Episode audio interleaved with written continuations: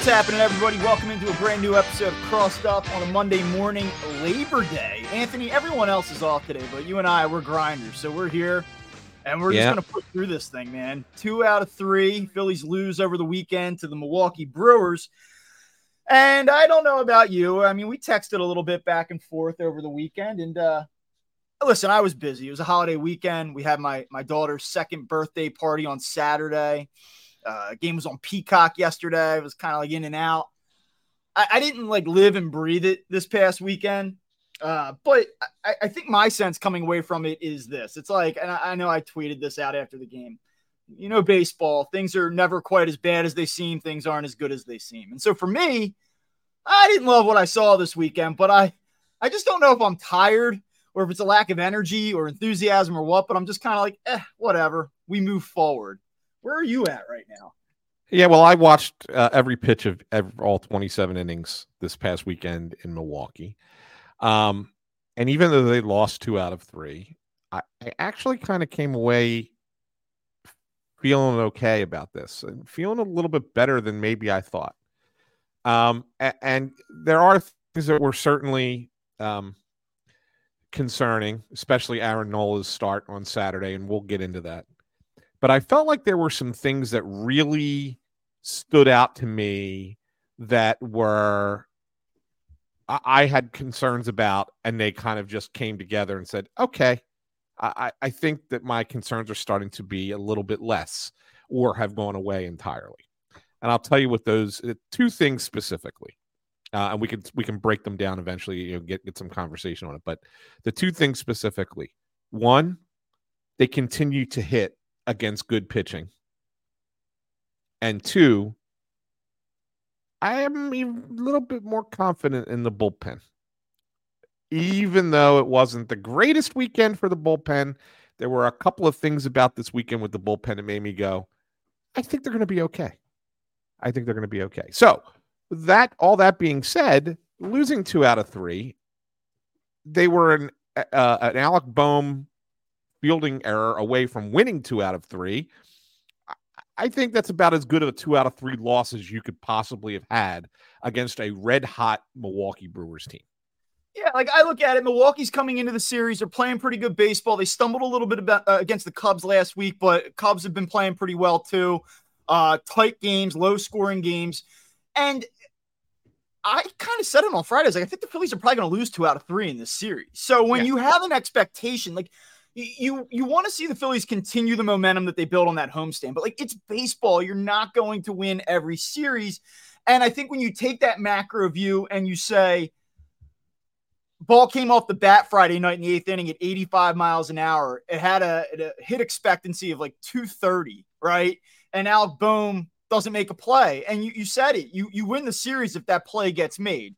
And there are, as you you kind of go through the details, some things that you don't love. Like I don't feel great about the bullpen right now. I, I don't I don't feel like any one of those guys is truly in that rhythm. We've seen some encouraging things from Seranthony Dominguez here the past couple days but there, you know, you- you're still kind of holding your breath a little bit. Kimbrel good in the ninth yesterday. Like there's there's some positives, but I don't think that any one of those guys is picking up the baseball right now and you say like he's absolutely going to do his job. And they've got time to kind of get their footing and establish that moving forward. The, the problem that I have, and you said we're going to talk about it, and of course we're going to talk about it, is Aaron Nola on Saturday night. I I hated everything about this start, and Mhm. I've I've tried to be really fair with him this year. I in the past, I think I've probably and, and I always say this, right? I'm always like, oh, you know, I, I've always been a little bit hard on him. T- to be honest with you, I think people have gotten carried away this season with the way that they talk about Aaron Nola just being this like useless bum of a pitcher who's never going to be good again. Like we don't know that. Has he struggled this year? He he has. There's no question about it. And does that really bring into question what you do with him beyond this season, given the contract situation? Absolutely. That's all fair game. But I was so encouraged, but I by what I saw over those those last two starts in August. I was like, okay, maybe he's finally turning the corner here. And then Saturday night, horrible loss on Friday. You come out, you get the Schwarber lead off homer again. They're up two nothing. You feel like this is this is such a typical Phillies response to come right back and show the balls after a terrible loss. And then he wilts. And, and I don't think that that word is unfair. Like he wilted. He had no command. His velocity was down. He knew he was beat. He looked absolutely defeated on the mound Saturday night. And it's almost like to me, any positive momentum that was made in those two prior starts was completely eliminated because I'm right back to where I was three weeks ago, which is I just don't know what this guy's going to give me anytime he picks up the baseball. And considering the bar is like trying to win a World Series, I don't feel great about that in the playoffs. Is that unfair? No, not at all. Um, I think that the you know the Phillies are going to have to really consider uh, in October uh, a plan that incorporates a quicker hook for Aaron Nola than you would normally have. Um, there's no doubt in my mind he's still starting game two, um, regardless of what happened on Saturday night. But this is now what five of his last seven starts where he has not even gone six innings. And the one thing that you could always count on Nola for was that length, going six or seven innings in almost every start. And even if it wasn't a great start, if he was going six or seven innings, he was probably limiting the other team to four runs. You know, even in a in a not great start. And so you sit there and go, okay, that's not good enough, but it's also not killing us. But if you can't go six or seven innings and you're giving up four or five runs, or as it was Saturday, now you give up seven, then then you sir then your your purpose in the in the rotation isn't nearly as valuable. And so the Phillies probably have to think of think of it as we have to have a guy, whether it's Lorenzen or Sanchez or or Walker or whoever they decide that they're going to use as their piggybacks in the uh, in the postseason ready to roll early in an Aaron Nola start. And it's it's it's crazy to think that, but that's really where the Phillies might have to be. Now that doesn't preclude the fact that Aaron Nola might give you good Aaron Nola, and then you don't have to worry about it and say, "Great, perfect. This is exactly what we would hope for out of this guy." But whereas in the past you probably try to let him fight his way through a, a, a bad inning or struggling struggling through an inning, say, "Okay, he'll get it. He'll figure it out." Maybe now you don't.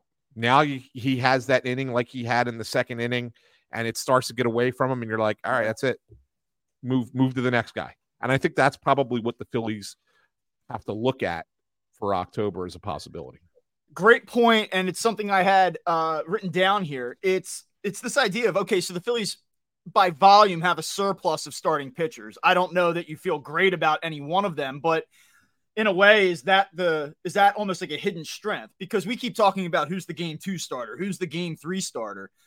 There's a world where you may need all of these guys. I mean if aaron yeah. Nola goes out and you know okay it's the third inning and he's leaking oil you have not earned the right to to face that extra batter to try to work yourself out of this jam. Like we've got to pull the cord and go to the next guy. And and maybe that is the way that this thing is setting up. You know, and it's something that I've I've mentioned multiple times here over the past few weeks. I just you know, it's about the standings, it's about keeping pace, staying ahead of the Cubs and you know, look, Chicago goes to, to Cincinnati and they split a four game series. The Phillies were sort of fortunate in a way that since we last talked, they didn't lose any ground. I mean, both the Cubs and the Phillies lost two out of three beginning on Friday. So they didn't lose any additional ground. They still have that two and a half game lead over the Cubs for the top wild card spot.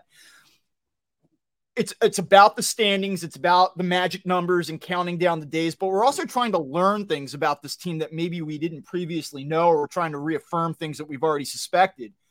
And this weekend, I didn't really get anything new other than maybe a little bit of a change on how I feel about Aaron Nola. Like the bullpen still looks to me like it's finding its way. There's some good, there's some bad. You see the resilience again. Like I, I almost feel like so. Um, it almost feels like corny to talk about it, but like you, you saw this team in basically all three games this weekend. You know, Friday night they come back, they get the huge home run by Turner. Like a, what a moment! They, they just are never out of it. And you're like, this this team has like a special feel. And then the game gets wrecked in the eighth by Alvarado and boom. Not great. But then Saturday they come back, like right out the chute, boom, they hit you in the mouth. Like we're we're on to the next one. Then Nola sort of implodes. They're out of the game. They make the late surge late, right? Like and had a chance to tie the game in the yeah. in the, in the ninth inning. Yeah. And you're like, damn, these guys are never out of it. And then yesterday, you're getting no hit for five innings against, you know, Wade Miley, who's having an okay year for them, but come on. Yeah. And you're like, they're going to get swept. And lo and behold, they, they come back. Castellanos with the RBI double, the back to back home runs in the seventh inning, and the bullpen does the job. Like, this is a tough team. This is a resilient team, and we know that. But that's nothing new. So, that's why I think for me, losing two out of three, not a big deal. It's not a huge deal in the standings. This was one of the few hard series that they had in September. Whatever. In a way, like they're treading water. And if you have the lead, then cool. But the, the NOLA thing is is a huge concern for me. And it's just impossible to uh, objectively look at this thing and, and, come out of it and say like, "Wow, I feel great about that right now." Well, I'll tell you something that's that's no one's even mentioned yet, Bob, and I think it's kind of uh, important to point out, just to kind of give you a sense of where the Phillies are with Aaron Nola.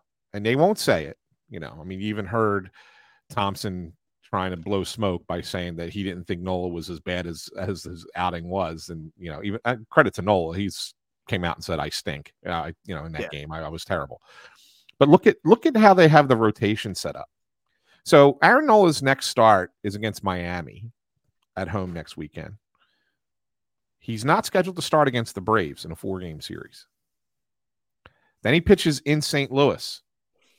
Not scheduled to start in Atlanta against the Braves in a three game series. So you're going to go seven games against the Atlanta Braves, and Aaron Nola won't start any of them.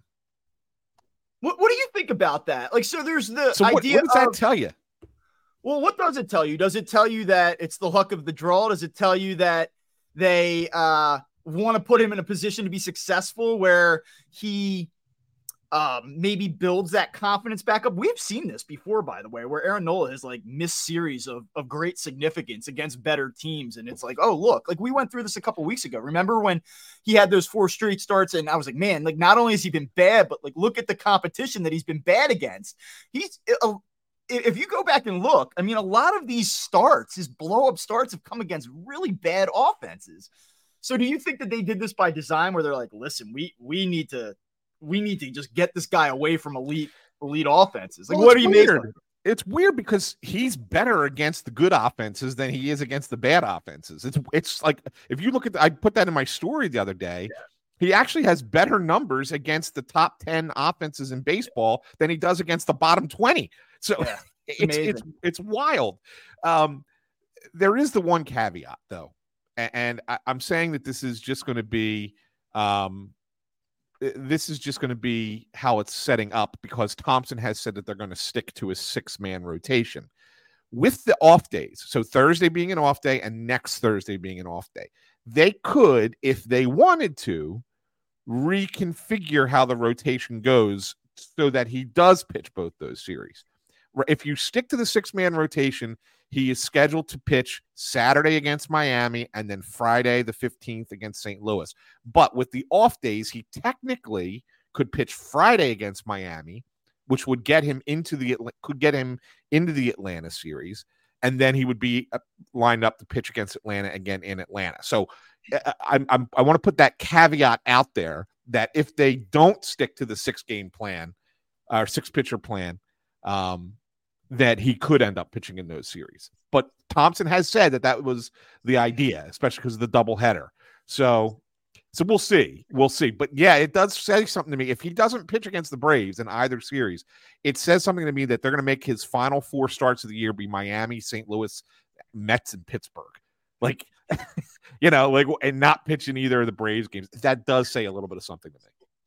So, uh, one of the stars of the show yesterday that sort of helped them salvage uh, this this series to some degree was JT Realmuto, and his performance over the weekend just further accentuates one of the most bizarre splits that I've I've seen from a baseball player, at least in a Phillies uniform, in quite some time. And it's something that we've alluded to a little bit on this show, something that other people have talked about as well. But Over the weekend, three games, JT Realmuto goes four for nine, reaches base in six out of 11 plate appearances. And it's it's so weird when you look now at his season and where he's at. Um, there's just been this sense all year about how bad JT Realmuto's been and how he's killing them. And if he were himself, this offense would be in an entirely different category. Like it wouldn't just be this top 10ish type offense, but all of a sudden now you're talking about a top five, six offense. Um, you look at the numbers, and, and a lot's been made about the home road splits, and I guess we can start there. But I, I just want to throw this out there first. 224 plate appearances at Citizens Bank Park this season. Realmuto, uh, is hitting 201 with a 601 OPS. He's homering once every 44.8 plate appearances. 237 plate appearances on the road. 308, 963 OPS, homering once every 19.8 plate appearances. I have more, but we'll start here. He has, over the last month or so, turned it on. He's hovering around 300. OPS is in like the mid 800s. He's sort of doing exactly what he did last year. It just doesn't seem like it. That's the thing. Like he got hot when Bryce Harper got hurt last year and then was the team's MVP. His numbers have been like really good here post All Star break. And yet it feels like he's a killer and not a good way in the middle of this lineup right now. Like, yeah. What's your initial sense of this? It's it's just it's so weird, Bob. First of all, both of his home runs this weekend were some two of the best home runs I've seen this year by anybody. He crushed he hit the scoreboard in center field twice. I mean, yeah, 443 feet yesterday, 107.9 miles per hour off the bat. Uh, and the one and the one on and the one and the one on Saturday was didn't go as far. It was five, I think, five feet shorter, but it was I think like 110 off the. It was like some ridiculous number off the bat. Anyway, what, the reason why it feels like he's not doing what he, doing what you've outlined is because they've been home the entire month of August, where he doesn't hit. If they if there was more of a spread right? If there is more of a spread of these road games, which is weird, and I don't understand it. I mean, the only thing I can I could say is just maybe he's not seeing the ball as well off of the batter's eye in Citizens Bank Park as he does in other stadiums. Maybe it's just not a good, you know, eyeball thing for him. I, I, I have no other way to. I mean, how else do you answer that? Like, I don't know. But the fact of the matter is, is you're right. The guy actually has been better than we think offensively o- over the course of the second half of the season so far. And if that continues, and he can just, if he can just step up his home game just a hair, I mean, he doesn't have to be 302 at home, but if he could be 250, 240, 250 at home, I, I think he'll be fine. I think he'll be really, really good. I just don't understand why that's the case. Yeah, it's crazy. I mean, really, if you if you look at his numbers historically, like at Citizens Bank Park, even with this year factored in, he's hit 272 in Philly with an 826 OPS. Like, and so yeah. before this season, you figure he's probably in the 280s or so, somewhere in that neighborhood. And right, like it's it's not like he's never hit it home. It's not like he's never had success at Citizens Bank Park. But this year, for whatever reason, I don't know if it's the uh the way that the ivy's sitting out there or the way that the red on the brick is out in center field. The batters, like I have no idea what's going on, but he just hasn't been able to figure out. But it, it gets even more bizarre when you look at how he relates to other guys in this lineup. Like we all keep thinking, like, oh man, JT Realmuto is just sinking them. Listen to this. He has a 785 OPS right now. That's better than Alec Bohm. It's better than Nick Castellanos. It's better than Bryson Stott. When you look at Philly's position players in terms of war, which I know is a little bit of a flawed metric, but only Bryson Stott has more war accumulation than, than JT Realmuto this year. Like in some ways, like he's been one of their best players and we just look at him and say, Jesus, like, and and and I'll tell you why what it really comes down to. Yes, it's the home road stuff, and yes, they've been at home a ton lately, and he hasn't produced at home. But to me, like you dig a little bit deeper, and I put this in my newsletter today, Red October Philly backslash subscribe, right? I put this in the in the newsletter. He is hitting 206 in 107 plate appearances with uh, plate appearances with runners in scoring position this season. 206. He has not hit one home run with runners in scoring position. He's hit 17 home runs this year with either nobody on base or a runner on first. Not one with runners in scoring position. He has come up in a lot of big spots and he has not produced. It hasn't been about the overall high level numbers, it's been about situations. And he has not had a lot of big moments this year and he has not come through in a lot of big at bats. And I think that is why we or most people feel the way they do about JT Realmuto's season right now. Is it possible that he's got, uh, and I say this with love about our good friend, that he's got Russ Joy syndrome? I can't wait to see where you go with this. He's got four kids under five at home. And that's not saying that, the, I mean, that's a tough thing to deal with. I'm not just trying to sit here and make light of it. I mean, this is what I'm clipping to social media today. I'm going to do a Kyle Pagan on you and just take the the weirdest, most awkward thing that you say on the show and then blast it all over Twitter. I'm just saying, you know, when you're home and you have, look, I had three kids. They weren't all within five years, so so it's not nearly as as crazy as what Russ goes through and and what JT's and his wife uh, Alexis has to be going through. I mean, four kids under the age of five. Bob, you have two and you know what it's like, right? I mean, I'm not trying to sit there and say that that they're driving him crazy, but maybe he's not getting the sleep that he gets when he's on the road. And he, he's more awake and alert. I'm trying to come up with a rational explanation as to why a guy is so good in one place and so not good in somewhere else. So I'm afforded the opportunity to work from home. It's great my wife gave birth to our second child uh, back at the end of March on opening day, actually, Phillies Rangers. Yeah. And uh, I've been very fortunate to be in the house with them all spring, all summer. Um, anytime she needs a hand, I can just run upstairs real quick and then come back to the computer. Um, I get to see them all the time. It's great. It's a blessing. But this week, we're having this bizarre end of summer heat wave here where we're going to go 95, 95, 95, 96. Yep. So the in-laws have a place down between Cape May and Wildwood, and she's taking the the kids this week down the shore because we can't do four days in a row in the house. I mean, it just won't work. And this is a real busy work week for me. Football's coming back, sports betting, marketing, all that stuff.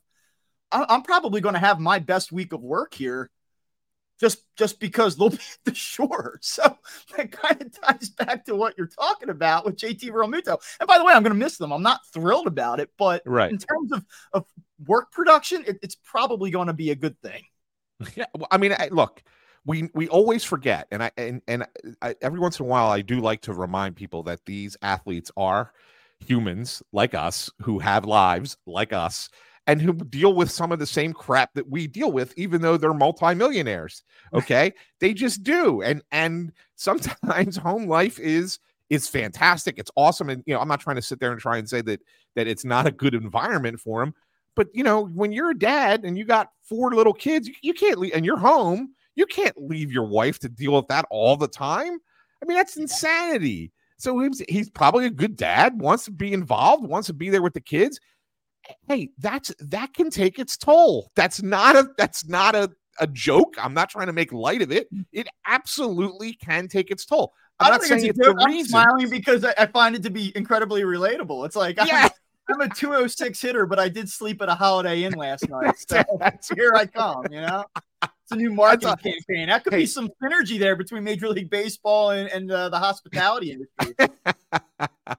nah, so I'm just trying to come uh, again. I'm trying to come up with a reason because it doesn't make sense. It, it, it just doesn't make sense otherwise. But I, eh, I don't know. Yeah, I, am I'm, I'm right there with you. I think the other story, and I know Matt Gelb wrote a story uh, on the Athletic uh, with ads uh, about it. Um, I love I know, love that we say that all the time. Uh, it's with great. ads. It's my favorite. Um, he wrote about Alec Bohm, you know, obviously makes a terrible error on Friday night. It's just a play that he has to make. It's a play that, to his credit, he's made pretty much uh, all the time this season, and it's a play he's going to have to make again. And it came at a, a, horrible, horrible time where it cost him a game. Three runs score. They, they had a, what would have been a great win turned into a horrible loss. Um, and you worried in the past about what that might mean for Alec Bohm moving forward. Uh, we've seen him wear uh, his failures. We've seen things kind of snowball against him. uh, and, and sort of spiraled to a degree. And I wondered, like, you, you see him make the play or not make the play on Friday night, and he just looked beside himself. Like you saw the body language, he, like the hands on his head. He couldn't he couldn't believe it. And there was part of me that's like, well, this is going to be interesting now because when things are going well, it's it's kind of easier to keep them moving in that positive direction. But given how how much has been made about his past struggles and his turnaround, I did wonder, like, are are we going to see this now roll into Saturday, roll into the next 10 games? So I thought it was encouraging that he had a hit on Saturday night. Obviously, the massive home run ties the game yesterday. And it sort of just looks like he was able to brush it off and, and, and move on past it. And I, I don't know if I don't, I don't know if you look at that and say, yeah, you can really learn something about him this quickly. Like we know for sure that he's not carrying it with him, but it sure looks like it. And and for me, that's a big deal because he hasn't been as productive offensively lately. Uh, he he went through it a little bit. Um, and then then you throw in that error in such a terrible spot what do you think? I mean, like, what do you see from him? Like, do you really think that this is a player that has sort of turned the corner? And and I'll just give you one more here to set you up a little bit. But you look at his numbers, and one thing we've always asked is, you know, hey, he's a corner infielder, and he just hasn't hit for enough power. Like, he's probably going to hit 20 home runs. I know he's not a kid, but like, you know, is it possible that he's evolving and trending towards a potential 25, 30 home run type guy that can hit 280 plus and drive in 100 runs and kind of be the guy the Phillies thought they were getting when they drafted him third overall? Like, is there a little bit more meat on the bone with this guy? Yeah, there's a lot here, Bob. So I, will I'll answer it this way. I'll say two things. One, I think he's a he's a maturing player and maybe has you know matured uh, emotionally um, beyond where he was in the past. Like uh, th- there was a time when that error would have eaten him up and it, it would have bugged him for a while, right? So the fact that he does come out and right away and get a hit on Saturday, get the home run yesterday, like it, you know, that shows a, a maturity that that has come about with you know experience over the last few years. Um, it also speaks volumes of that clubhouse that they don't let a mistake or an error or a base running gaffe or anything, get them right. I mean, like when when things were blowing up Saturday night, you know, the, the Brewers take a seven to two lead, and then this didn't result in a run, but then there was that pop up right to left field that Turner and Schwarber probably should have been Turner's ball, but neither of them were calling each other off, and it lands and it falls in for a bloop double, right? Um, it, when that happens, like you can just like, all right, yeah, this just not our night. Game's going to go away. And yet they come, all right, no worries. We'll go out there and we'll keep trying to come back. And then you get Turner at the plate with runners at second and third and two outs in the ninth inning to tie the game with a single. Like, I mean, like that is how that's what I mean by that. So that so that says a lot about every player in that locker room and and and and how Bohm has kind of matured into the person that he is within that uh that culture but do I think he can be what you just asked, a 25 30 home run guy? I've always felt 25 was kind of where he was going to be. But it was interesting. Kyle Schwarber last week, we were talking about Alec Bohm, and he said, I think he could get to 30 35. Like he thinks within the next couple years, he could be that kind of power hitter. And it, was a little, I was a little taken aback by. I'm like, all right, can I see a season maybe where he gets to 30? maybe two seat. Like I don't see it as a consistent thing. But then I think about it, could he get there maybe first? Well, yeah, he's gonna, like you said, he's probably gonna hit 20 this year. So can I see a season where he he gets a little on a hot streak and hits 30? Yeah. But I don't think he's going to be consistently a 30 home run guy. But I do think he's going to be a consistent 280 hitter and a consistent, as long as he's on a good offense like this, a consistent RBI guy who can be in that 100 RBI neighborhood each season. So that if that's what you're going to give me, if you're going to tell me Alec Bohm is 280, 20, 100 season after season, I'll sign up for it. I'll take it. Yeah, it's pretty interesting. I mean, he already has a career high in doubles He's probably going to finish in the low 30s. He already has a career high in home runs. He's got 16. He's on pace for 19. Not absurd to think that he, he finishes with 20 plus there. He's already got a career high in runs batted in. He's on pace for 99. He may eclipse 100.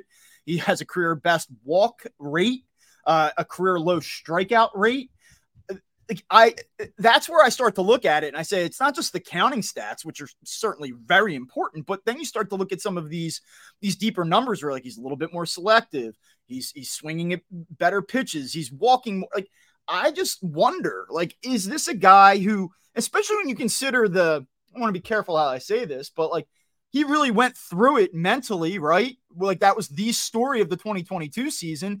Is a player that was uh, the, the runner-up in National League Rookie of the Year. Then he's demoted, and then he went through hell last year. Like there's been a lot of turbulence in terms of I think probably his mindset of like, can I do this at the level that I'm capable of?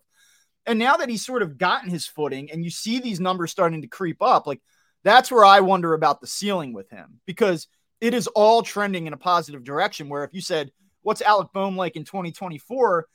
Is there some scenario where he's a uh, hitting in the 280s? The OPS probably sitting somewhere around 800. He hits 25 home runs. He hits 30, 35 doubles and plays functional defense at two corner infield spots for you. Like that's a pretty valuable player. Uh, and and I do wonder if there's a little bit more of a jump. I, I, don't think we've seen the best of him yet. Yeah, I think you're right. And I'll tell you what the most impressive thing about him is, and this is why I think that there's going to be even a little bit more growth in his game. You ever see? You ever, I shouldn't say ever, but have you in recent years seen a player who, when they swing, they rarely foul the ball? it's like when he swings and makes contact, he's putting it in play. The guy is never fouling pitches off. Like eh, he's just he uses the whole field and he puts the ball in play all the time. I, I guarantee, and I don't know if there's a way of tracking this, if if this is within Baseball Savant or Statcast or anything. I guarantee you he fouls off amongst the fewest pitches in the sport. And considering his strikeout rate is low, that tells you a little bit of something. And it tells me that he's he's got a really nice approach at the plate and that he's he studies the pitchers, he knows what's coming his way like you said, his walk rate is going up. He's he's had a lot of statistical trends going in the right direction, and I think that that's why that there's still more room for him. I really not do. I don't think value for yeah. seven hundred and eighty-four thousand dollars this season. He's not know, a free right? agent until after the 2026 season, which I don't like to talk about future things when you're in the middle of a season. But I mean, how many times can we talk about the the jam-packed National League wild card race? So let me just throw this one out to you while we're on the subject of Alec Bohm. Yeah, I think it's something that we will talk about when this thing is done at the end of the year. Phillies, I think, can go one of two ways. Well, one of three ways. They don't have to do anything. They can just let this roll into next year and you know, they got a lot of high priced guys, and Alec Bohm can just come back like they are. It's just an arbitration year. They figure it out, and and you move forward. But I almost wonder, given what he is and some of the upside that he still has, like, do you go the Atlanta Braves route here and say, let's get this guy locked up now? Like, let's see if we can save a little bit of money and do one of these deals where industry people look at it and say, damn, they got a pretty solid player here now locked up for the next six, seven years, and they didn't have to pay crazy open free agent market type value for the player. Like, would you consider doing something like that? And then conversely, you know, I think we have to see how this all plays out. But let's say Aaron Nola walks, and we know what the starting pitching market looks like this winter. Like, is there some world where you say, like, he's young, he's pretty damn good, he's getting better? Like, is there some team that comes in and says, okay, we'll do this deal with you. Like I, I always feel like I'm advocating for the trade of Alec Bohm, and I'm not. In fact, I hope they don't do it. Like I wouldn't, I'd be upset if they did it. But like I just think that you have a younger, valuable piece here uh that is now under team control for three more years beyond this one. Like he's such an interesting player in terms of what he can still be and what he's becoming. And then when you tie in the overall value of that, like uh, to me, it almost seems ridiculous to just kind of let him play out the arbitration years. Like, let's either lock this guy up and, and make him a core piece, or let's find a way to to bring back a a haul that takes a team that's right on the verge of potentially being a champion and and going all in. Like, it doesn't it kind of feel like that he's the one, and that's the reason why I always bring up trades with him because to me he's like the one guy other than maybe like Bryson Stott, who really represents like some unique value. Yeah. Um I think we get to that point eventually with him. I'm I'm not sure it's this offseason. And, and I say that be- years left. Yeah. Yeah, well, I think I, and I say that because I think that the Phillies are going to have bigger fish to fry this offseason than Mhm. worrying about locking up Bohm long term. I think that's something we can talk about a year from now. Right? I think that that's a that's a time when we can sit there and say, yeah, maybe this is the offseason to do it. Because you have to really see how they're going to how they're going to put together their their starting rotation in Mhm. the coming years, right? Let's let's be honest. With Harper and Turner, and Turner back being Turner now, you have two superstars in the in the sport. And when you have two superstars in the sport on your team, plus a very good supporting cast around them, your window to win a championship is the next three to five years, right? So in the next three to five years, you have to really have something there that you think can can win, especially from the, on the pitch on the pitching front. With Nola's Nola being a free agent now, and Wheeler's got one year left, right? And then, yeah, yeah, you got Taijuan Walker, okay, whatever. But beyond that, Andrew Painter was supposed to be here pitching this year, and now he's not pitching till 2025.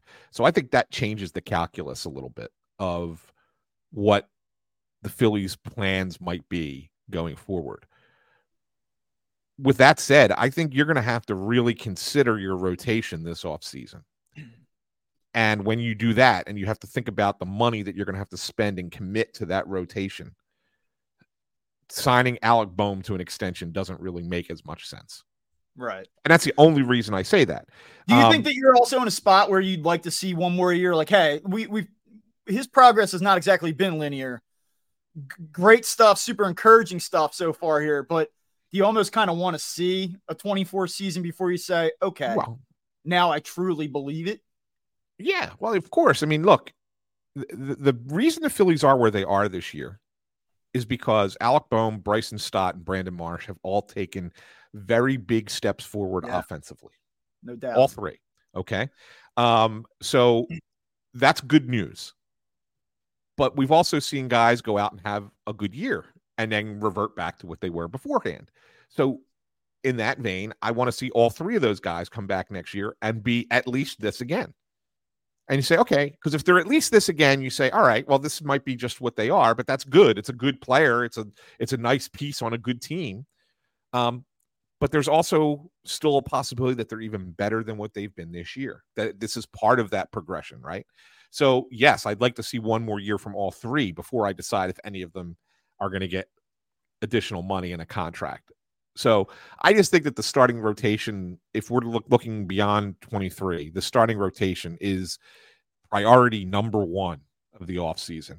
And and who's going to be part of it going forward do you do you dare resign Nola? Because there's no other. Look at the other free agents that are out there. There's nothing. Uh, I mean, the free There's- is terrible, but like you're, you're saying it, like 24 is an all-in year for the Phillies. Like when you look at Yeah. Harper Prime, Turner Prime, Schwarber Castellanos coming towards the well, Schwarber is what year three of a four-year deal, Castellanos year three of a five-year deal. Like this is the sweet spot. Yeah. For me, Yeah. it was always about like 24. Like when they did all this, I was like, 24 is probably like the like 23, 24 the years. Yeah. Um, you got Wheeler coming up beyond that. You don't know, Right. Right? Like, and their Do you, rotation ex- do you right is- extend him? yeah, I mean, do you extend him? Wheeler, Walker, Sanchez, Suarez. Like those are the four guys right now that you know you have in 2024. And like, does Mick Abel figure into that? Like a guy like McGarry to me has been so wildly inconsistent that like I'm not slotting him into this rotation. I know Painter was supposed to be the centerpiece of the thing, but now he's not. So Yeah. you've got to adjust. Like you can't just say, "Oh, tough luck for us. We'll try to piece it together with four Taijuan Walkers." Like you, can't do You it. can't. Like Right. you need another horse at the top And- of this thing. and, and the thing of it is, and this is the other thing about it, I talked about this with Kevin Cooney on 97.5 yesterday.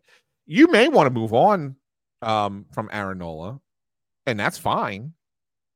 But where do you go? Because the only other pitcher. So here's the other thing that that where I say the calculus has changed. Shohei Ohtani having to get Tommy John, and now not being able to pitch for till 2025 changes the free agent market. So even a bad, even if you were thinking about bringing back Nola, it changes probably his value because of what's out there. It's him and Blake Snell That's it. I mean, the rest of the the I mean, Sonny Gray, I think might be the other one that maybe comes into play a little bit because he's having a really good year for Minnesota. But that's that's it. That's your that's your free agent pitching market next year. So what's your what do you do? Do you replace Nola with Sonny Gray? Well, I'll, I'll tell you what. But he's um, older. I mean, that's the thing. Like, it's weird. It's like you don't know. It's it's so I think that the pitcher. Do you make a trade for a pitcher? Like, there's a lot that's going to come into this, and Dombrowski is going to have his hands full with with fixing this rotation uh, for for 24 and 25. Yeah, I, I have to tell you, I mean, with Sonny Gray, he's he's going to be 34 next season, and That's what I'm saying. Uh, yeah, fair or not, because every year is different and every situation is different. But like, I watched what he was for a full season with the Yankees, yeah, and I don't know if that was an East Coast thing or a big market thing or what it was, but it was horrible. So that alone for a team that is big market, everyone freaks out over every game. I'm good. I, I don't I don't think I want to take that shot. Right. Like Snell's interesting, but again, what's the years? What's the number? You know, um, he's not a guy that's going to give you the innings. I mean, he's he's yeah. a five, six inning and out guy. So and know, he's another I, left and he's another lefty, yeah. and you have two other lefties already kind of in the rotation, right? Yeah. So I mean, there's it's it's sort of like an imperfect fit, and there's not a, a clear solution available via free agency, which is why, to, to be honest with you, I kind of floated this idea with Bohm just because, or maybe you do it with prospects. It's not to say that you, you would have to use someone like Alec Bohm, but it, to me, if they're going to not do Nola and they need a guy in that like number two type role, it might have to come via trade. So uh, that's why I sort of float the idea out there. It's it's it's going to be uh, really interesting to kind of see how it unfolds, but certainly there's there's more pressing things happening here in the immediate future um, before we get out of here, I want to talk a little bit about this Padres team because it's interesting. You know, they went three out of four against the Giants over the weekend, deal the Giants a pretty good blow to their own playoff uh, hopes. But in, the process, San Diego over the last three days has moved from eight and a half games out of the final wild card spot to five and a half games out of the final wild card spot. And when you look at playoff probability, they went from 0.5% to 1.9%. So, uh, still not really optimistic about their ability to leap the likes of, of the Diamondbacks, the Giants, the Reds, the Marlins. There's four teams that they'd have to go over to get that last wild card spot. Aren't they all tied, by the way, right now? Yeah, it's it's it really truly is chaos, and and I know that people don't love necessarily that extra wild card spot, but man, like it's making the sport much more interesting down the stretch here. Point is, I don't think that San Diego's making the playoffs, but if they have any any hope, they probably have to sweep the Phillies to like really kind of get themselves back into this. So here we are. The Phillies have an opportunity to basically kill the Padres season two straight years. I, I look at tonight's pitching matchup. Uh, I don't love what we've seen from Taijuan Walker here recently, especially in the first inning, as we've talked about uh, at great length. Rich Hill, though, for the Padres, who like, come on. The, the, the Phillies, to me, have an opportunity to essentially just end the Padres tonight. Like, that's the way I'm looking at the first game of this three game series. You can end the Padres tonight. Yeah. Well, that's the thing. I mean, I, I think that you're right. I think that the Padres, this is the last stand for the Padres. They they look at this and say we have to at least win the series to still have a shot. I mean, they're what five? They're five back or five and a half. Five and a half. They, uh, yeah. Yeah, five and a half with what 26 games to go. That's not an easy thing to make up, especially when you have to jump four teams. But the, the thing is, is two of the teams that you have to jump, you're facing, like you're playing them, and the, you know, down the stretch they play the Diamondbacks and the Giants. So it's really only you know you you control what you can control, and then hope a couple of the other teams drop off a little bit. Um, but yes, they have to at least win this year. So the Padres are are really up against it, and you're right. If there's a game that you want to just get out there and beat up on a bad pitcher Rich Hill's a soft tossing lefty, probably at the end of his, this probably the last month of his career. Um, and you know he the Phillies faced him before uh, in when he was in Pittsburgh before he got traded to San Diego. Phillies yeah. lost that game. Um, yes, they did in extra innings, I believe it was six to four. Um, but they actually weren't terrible against Hill. Um, I, I, expect to see a very similar lineup uh, to what we saw yesterday. Yeah, it was actually Wade a missed opportunities game. They they walked uh, three times, had five hits against them in five innings. Yeah. And they just didn't. It was like kind of one of those annoying late July Phillies losses where you're like, dude, how many opportunities can you blow here? Yeah. Um, so yeah, I like I think this is a game that you just go out there and you, you go get it and you you crush the Padres soul in in the first game of the series. Because if they I'll tell you what, if the Padres lose tonight or t- and yeah, it's well it's an afternoon game for them, but it's evening here. Um, they lose this game and and any one of those other teams are victorious and now all of a sudden they're six and a half out with 25 they're done. That's it. That's yeah. that they're cooked. So um yeah you could you could you could crush their soul by winning this game. That's so it's kind of an important game in that regard uh, more so than the entirety of the series.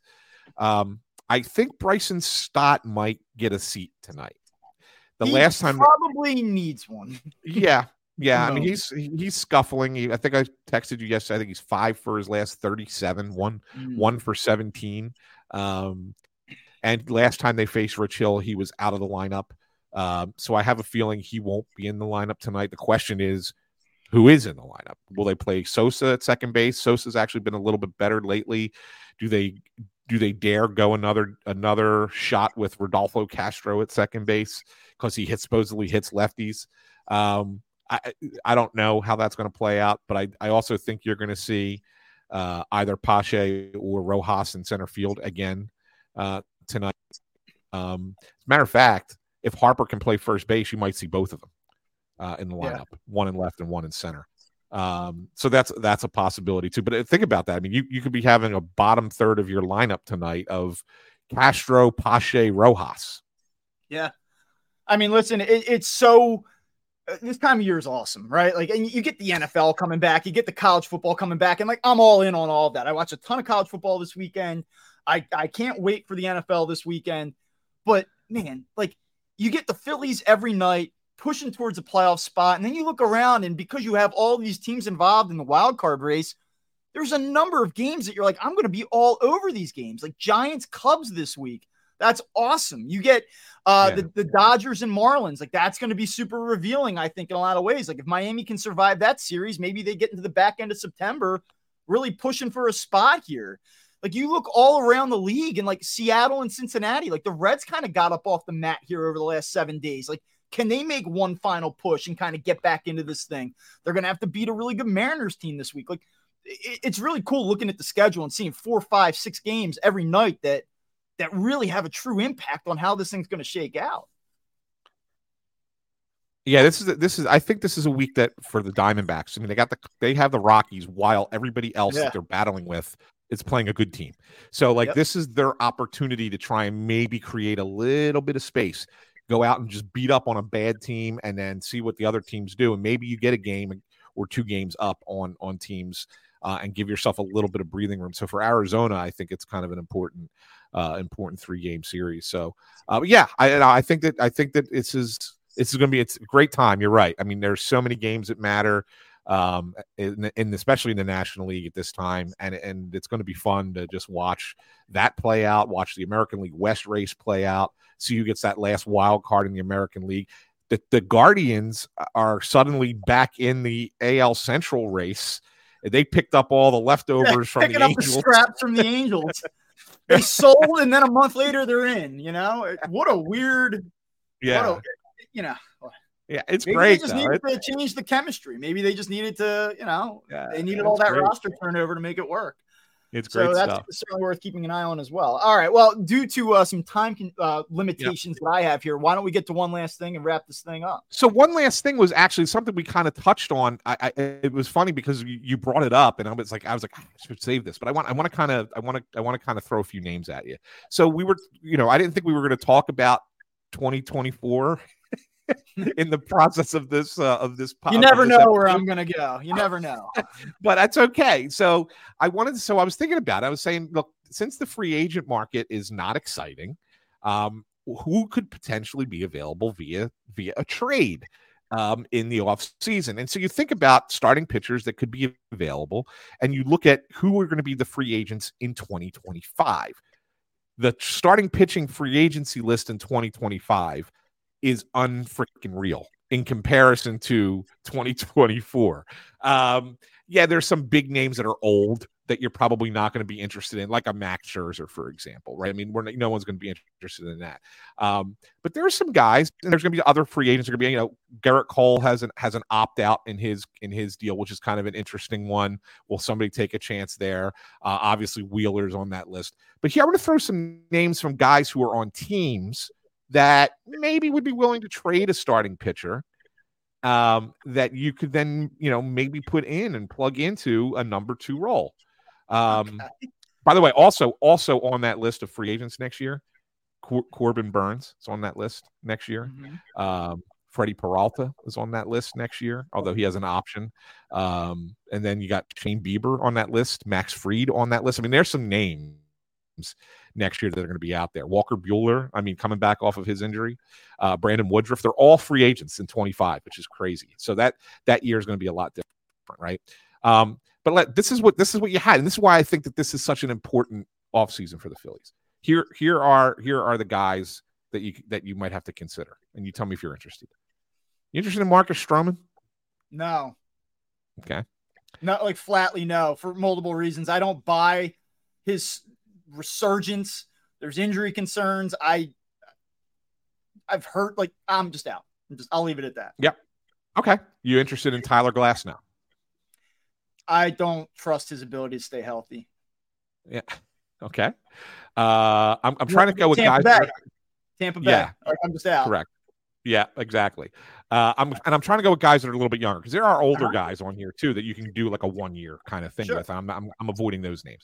Um, interested in uh, German Marquez, Colorado. Like as a top of the rotation type? No, we're, we're talking about a number two, right? You're, you're looking at a guy. If you're if you're not going to re-sign Nola, and the free agent market kind of sucks, and you uh-huh. need a uh-huh. number two pitcher, and you, you know because you have Wheeler next year. These are this is what's going to be available, you know, via trade possibly. Yeah. Um, sort of an unknown after this year hasn't really pitched but yeah. you know, you know there's obviously some some upside there. He wasn't great last year. I mean he's okay. He's a guy. He's a guy. I mean, this, 21. he's a guy. It's, it's, this is what i'm trying to get to. Like it's it's like this is why i think that they're going to re-sign him. Um, well the guy that's interesting to me is burnes because you know well he's a free agent. yeah and he was not thrilled with with the Brewers this offseason. Yeah. It creates, I think, an interesting dynamic here. He's 28 years old. He's awesome. Like, that's a guy, like, I find a way. Like, f- find me a way. Well, the question I have for you is this is do the Brewers move on from any of these guys? Because all three their top three starters are all free agents in 25. So are yeah. they trading one of them this offseason? If so, then I think that you have a then I think you have a legit well, I think you do because I don't think that the Brewers are going to pay for Corbin Burnes. Like, I, I, really don't. So it's almost like let's go get like if you're Milwaukee, what you're constantly trying to do is remain competitive while you're losing some of these high profile guys. Like to me, this is like the perfect spot for Milwaukee to try to make a deal and get a, a massive haul. And if they don't think they're going to commit 30 million plus per year to a guy, then this is where you get off. Don't wait yeah. until August. You know, do it, do it this off season. As a matter of fact, as I'm looking at it, like they have five starters that are free agents in 25. It's yeah, Burnes, I would definitely keep an eye on them this off season because they know Burnes, like, they know they're not going to bring all these guys back. Burnes, Woodruff, um, uh, uh, Freddie Peralta, although he's the one that has an option, and then also um, Eric Lauer and Adrian Houser are all yeah. free agents, unrestricted free agents going into 2025. That's crazy. That's crazy. So anyway, it's, it's just another point. Like like it, you know if you uh, them aside or if you go with an old pitcher somebody that's 37 and above if unless you're doing that you might re- be re-signing aaron nola. Just we'll i'm just saying. I'm just saying. That's just that's kind of where things have fallen. i really don't if, if we do another six weeks of this and he continues to struggle and then he oh, bombs yeah, in the postseason i just don't think that he's coming it's back. a it's a whole different animal right if he does but I think you're in a yes, there's a need, but we have to find a change of scenery type of situation there. All right. Well, uh, that will that will do it for the latest episode of Crossed Up. You can follow Anthony on Twitter at uh, Philly. You can follow me uh, at Bob underscore Wankel. you can uh, follow the show account uh, at Up Phillies. Make sure that you're checking us out on. Oh, YouTube. I put the wrong one up there. Look at that. I put the wrong. I put the wrong That's stuff up there. At least you got the newsletter up there. Boom. Look at that. I got. I wrote this one up for you just so that you can put it up there, so you can. yeah, there you go. So if you're watching on YouTube right now, you're getting all the correct information. I might just slow play it, let it, let it the full scroll go here. Yeah, there you go. It's very nice. All right. Well, we will be back on Friday. Uh, Phillies uh, out in San Diego this week, trying to end the Padres season. We'll talk to you soon.